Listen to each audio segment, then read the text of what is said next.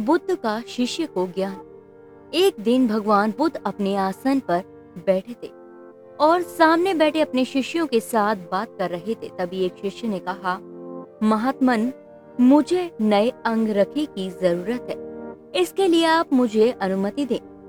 बुद्ध ने पूछा, तुम्हारे पुराने अंग रखे का क्या हुआ? इस पर शिष्य ने कहा, वह बहुत फटा पुराना हो गया है। इसीलिए मैं उसे अब चादर के रूप में इस्तेमाल कर रहा हूँ।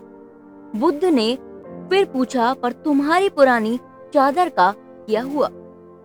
इस पर शिष्य ने कहा, महात्मा, वह चादर पुरानी हो गई थी और वह इधर उधर से फट गई थी।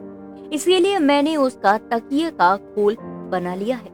महात्मा बुद्ध ने कहा बेशक तुमने तकिए का खोल बना लिया है, लेकिन तुम्हारे पास पहले से भी तकिया था। उस पुराने खोल का फिर तुमने क्या किया? अब शिष्य के पास कोई उत्तर नहीं था। उसने कहा, पूज्यवर, तकिए का गिलाफ खिंचकर फट गया था। उसमें एक बड़ा छेद भी हो गया था। इसीलिए मैंने उसका पायदान बना लिया है।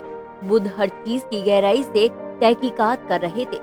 उन्हें लगा कि ये जवाब भी परखा जाना चाहिए। उन्हें लगा कि ये जवाब भी उन्हें संतुष्ट नहीं कर रहा है।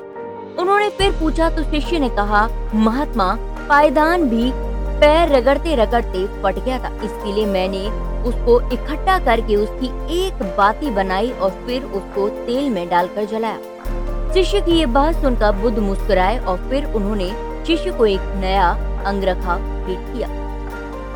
दोस्तों, आज की इस कहानी से हमें यही सीख मिलती है कि हमें हर चीज़ का सही उपयोग करना चाहिए। कोई ना कोई वस्तु किसी न किसी काम कभी न कभी आती जाती है।